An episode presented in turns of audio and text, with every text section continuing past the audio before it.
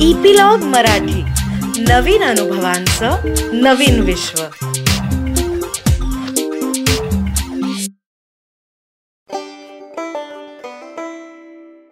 नमस्कार.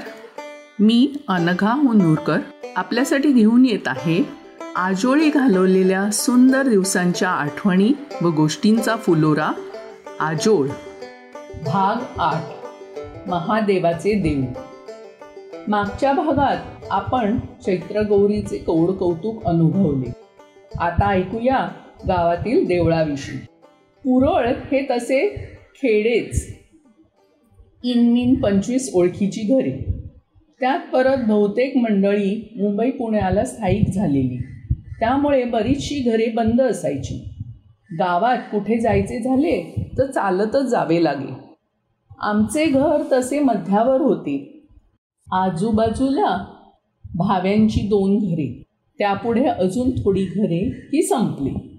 मग काही घरे वरच्या पठारात तर काही खालच्या पठारावर बसली होती.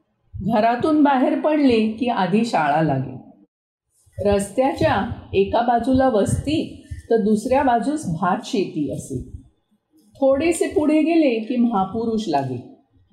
गावातील वडाचे हे कदाचित सर्वात जुने झाड असावे.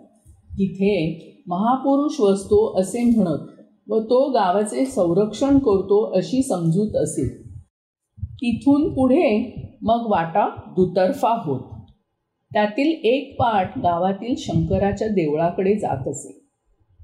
गावातील ते एकमेव मंदिर. देवळाकडे जायची वाट म्हणजे खरं तर दुतर्फा असलेल्या शेतांमधून काढलेली पाऊलवाट. ती इतकी अरुंद होती की अगदी तोल सावरून चालावे लागेल. नाहीतर धपकनी शेतात पडलात म्हणून समजा.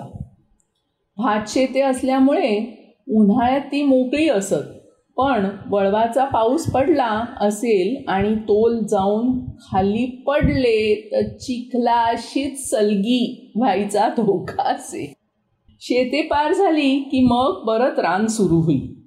इथे खरी मजा असे कारण वाटेत भरपूर लाजाळूची झुडपे असत. हात लावताच पाने आक्रसून दुमडत. जेवढी म्हणून लाजाळू दिसे तेवढी हात लावून मिटवायचीच.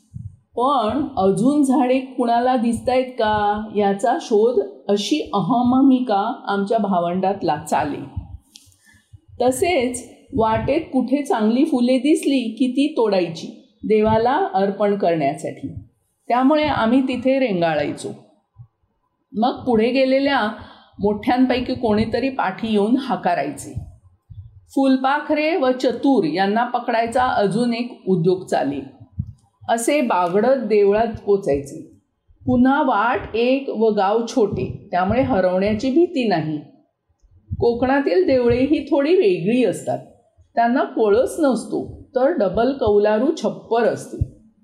माझ्या आजोबांनी देवळाचा जीर्णोद्धार केला होता. त्यामुळे हे स्थान विशेष जिव्हाळेचे. घरून फुले अबोलीचे हार नारळ फळे घेऊन जायचं. मग दर्शन आणि प्रसाद. अंगणातील भल्या मोठ्या दगडी दीपमाळेवर दिवा तेवत ठेवण्यात येईल तिथे मोठी माणसे विसावली की आमचा लपंडाव सुरू. आता एक एक आठवले की विचार येतो की आम्ही कधी दमायचो कसे नाही? तर कदाचित माझ्या आठवणीत नाही. काही असो घरी किंवा बाहेर दिवस सारे मौजेचेच. हा भाग इथे संपला. पुढचा भाग लवकरच घेऊन येत आहोत. त्यासाठी इपिलॉग वेबसाईटवर किंवा तुमच्या आवडत्या पॉडकास्ट ॲपवर जसं गुगल पॉडकास्ट हप ऑपर जिओ सावन कास्ट बॉक्सवर सबस्क्राईब करा. आपला अभिप्राय कॉमेंट बॉक्समध्ये नक्की कळवा. तसेच आपल्या मित्रपरिवाराबरोबर व नातेवाईकांबरोबरही शेअर करायला विसरू नका आणि त्यांनाही सबस्क्राईब करायला सांगा. धन्यवाद.